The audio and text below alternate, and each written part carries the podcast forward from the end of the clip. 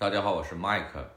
呃，媒体人家暴博同情那个事儿呢，相信大家都看过了。呃，通过以前的媒体朋友了解了一下情况，顺便科普一下原来南方系媒体人创业的一些故事。这里边最熟悉、最干净的就是咪蒙啊，因为他就是写文章赚广告费，虽然他也是收割底层智商税啊，剩下的就是靠对政策的接触赚创业政策的钱。你比如说，有的人做环保，嘴上说的是环保，就是拿着手里这笔费用啊去敲诈企业收保护费，呃，后来呢，在农夫山泉那个地方踢到了铁板，最后坐牢。呃，再比如说做女权的，现在各个平台活跃的基本上全是他们的人，没有进去的个个风生水起，多数是因为买房啊，就是十年左右开始各地全面的限购，他们一边嘴上说房产是泡沫赚钱。啊，一边用这些钱去买房子，这些人是普遍财务自由的，属于闷声发大财。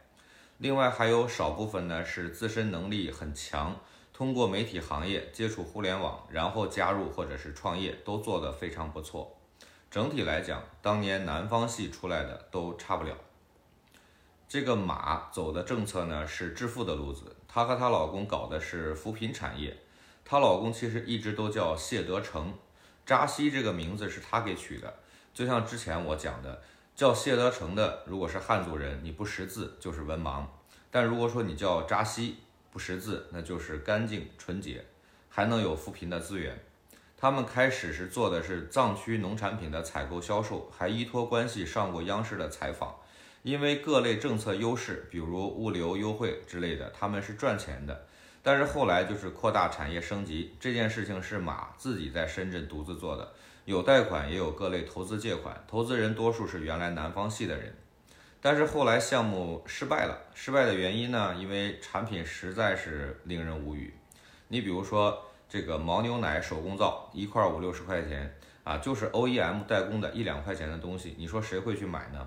那失败了就欠钱，欠钱的数字是七位数朝上。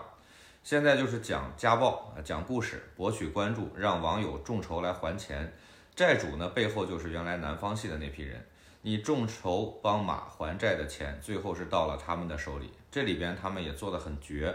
呃，有一个叫公开登记债务这个事情以后呢，很多他们原来那些财务自由的同事就不好意思去登记了，就不好意思去逼迫他还债了。这封信一发出来，他们的钱就等于没有了。事情讲清楚就是那么一回事儿，只要有政策，就一定会有人浑水摸鱼。环保也好，女权也好，扶贫也好，都是这样的。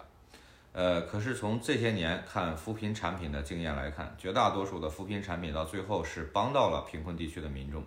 也希望大家不要因为这件事情失去对扶贫产品的信心，也不要对高层的政策失去信任。